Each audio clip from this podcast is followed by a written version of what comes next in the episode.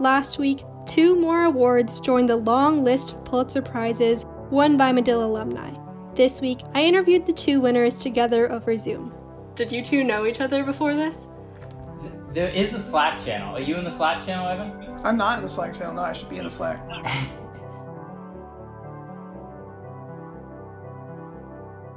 From the Daily Northwestern, I'm Megan Munts.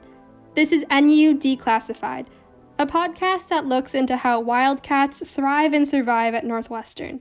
That was Brian Rosenthal and Evan Hill. Along with being Medill alumni and former Daily editors, they both now do investigative reporting for the New York Times. Brian won the Pulitzer for investigative reporting with a story about predatory loans in New York City's taxi industry. But that actually started as a profile of Michael Cohen, President Trump's former personal attorney. I learned about the taxi industry. One person took his work for President Trump, one person took his family, one person took his legal career, and I was assigned kind of the last piece, which was to look at the fact that he had invested in thirty New York City taxi medallions. You know, there's this conventional wisdom about how the value of a medallion had gone down from over a million dollars down to two hundred thousand dollars. You know, I'm not an economist, but I've ridden in taxis before, and the driver is almost always an immigrant. They're miserable. They're working eighty hours a week. They're not paid very much, so why would you pay a million dollars for any job, but why would you pay a million dollars for that job? That was the question that kind of set me off. Evan's investigations are housed within the Visual Investigations team. They were awarded the Pulitzer in International Reporting after their story revealed the Russian military had been deliberately bombing Syrian hospitals. The first time that we heard a Russian pilot on the audio give the coordinates of a hospital that he had bombed, my colleague on this project, Christian Triebert, I kind of put my arm around him, and as a joke, I said, "It's Pulitzer, baby, we got a Pulitzer." And then after that, of course, we never we never mentioned the word Pulitzer again. You know, it's like a jinx, like never again. I also believe in that jinx. I don't even say the word. Jinx or not, Evan and Brian were both announced to be winners on a May fourth livestream. The prize is awarded to Brian M. Rosenthal of the New York Times for an exposé of New York City's taxi industry that showed how lenders profited from predatory loans that shattered the lives of vulnerable drivers, reporting that ultimately led to state and federal investigations and sweeping reforms. The prize is awarded to the staff of the New York Times for a set of enthralling stories reported at great risk, exposing the predations of Vladimir Putin's regime.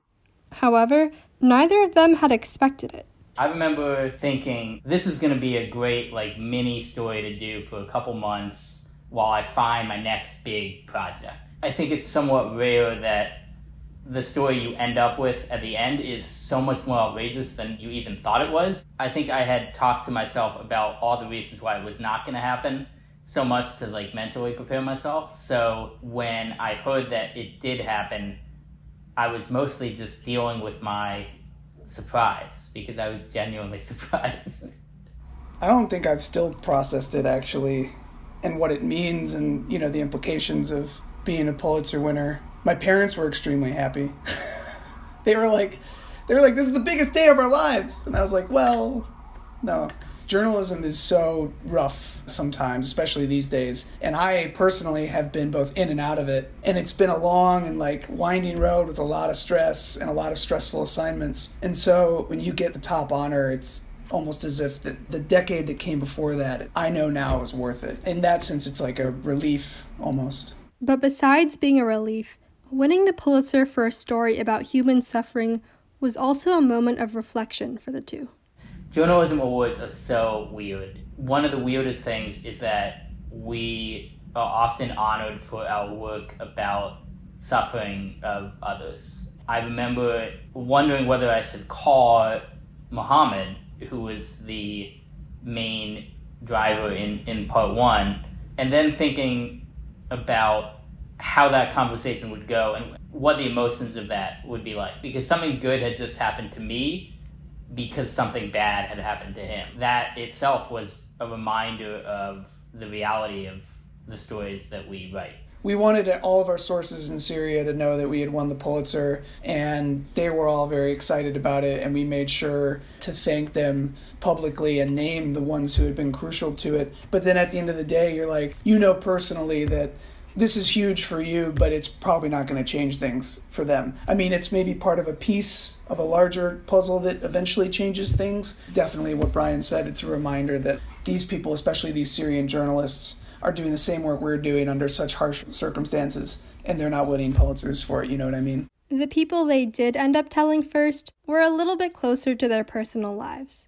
The first person I called was actually a colleague at the paper, Steve Eater, who is one of my closest friends at the paper I've known for ten years. He actually helped me get hired here. He was texting me that whole week while the judging was going on, like, hey, have you heard anything? Hey, have you heard anything? So the way I got him to shut up was, I was like, Steve, you have to stop texting me.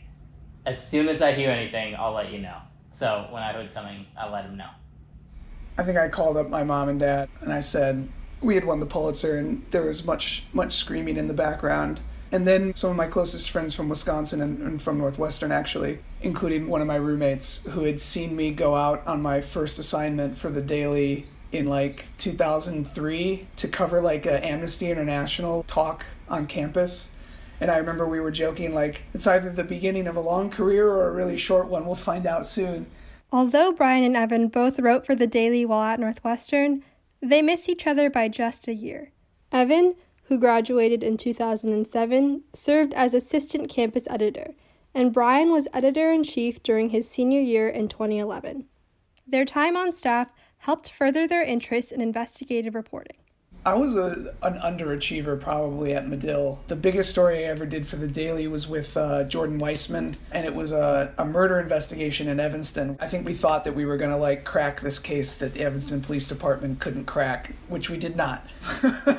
That's definitely what I wanted to do. And I think that that's been the trajectory of my career is whatever I'm doing, I want to be the guy who finds out the thing that no one wants you to find out about and publish that. I was always interested in investigative journalism. One of my claim to fame, I believe, is, you know, I was editor of the Daily in twenty ten. I created the concept of an in focus story, which was an, an investigative story. So did I know I would end up at the New York Times?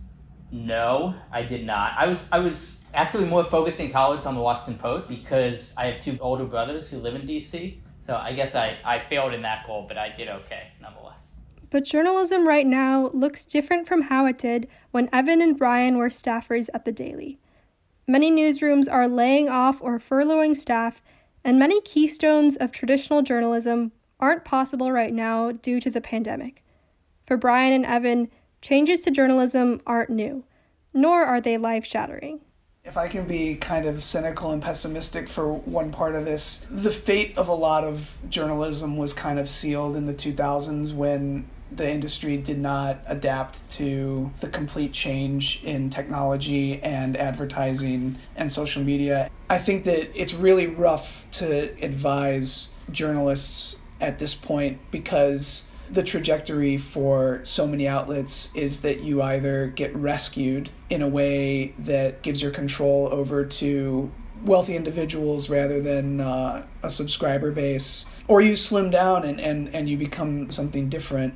Yeah, so I, I will assume the optimistic uh, side of the coin then, um, if, if need be. People have been predicting the demise of journalism at least since I've been a journalist. Obviously, the industry has suffered, but I think that, first of all, there are a lot of new models coming in. On Pulitzer Day, ProPublica won two Pulitzers, and it won one of them for its local reporting network, where they're supporting investigative projects in local newsrooms all around the country. I continue to believe that you can find a job in journalism. I started my career by going to a smaller newspaper. Evan started his career by going to a smaller newspaper. And I know people that work in smaller newspapers that are desperate for people coming out of college that are really ambitious and enthusiastic and well-trained. Those opportunities still exist. And we need students and, and graduates and young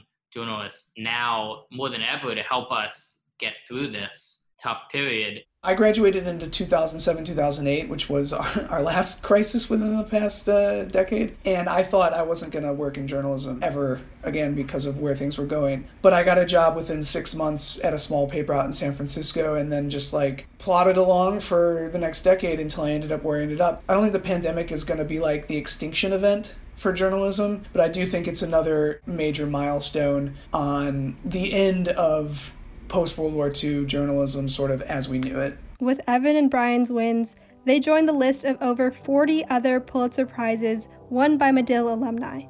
You can read their pieces on the New York Times' website and see the full list of twenty twenty prize winners on Pulitzer dot org.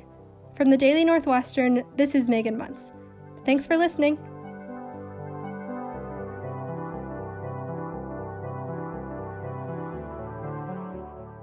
This episode was reported and produced by me, Megan Munts.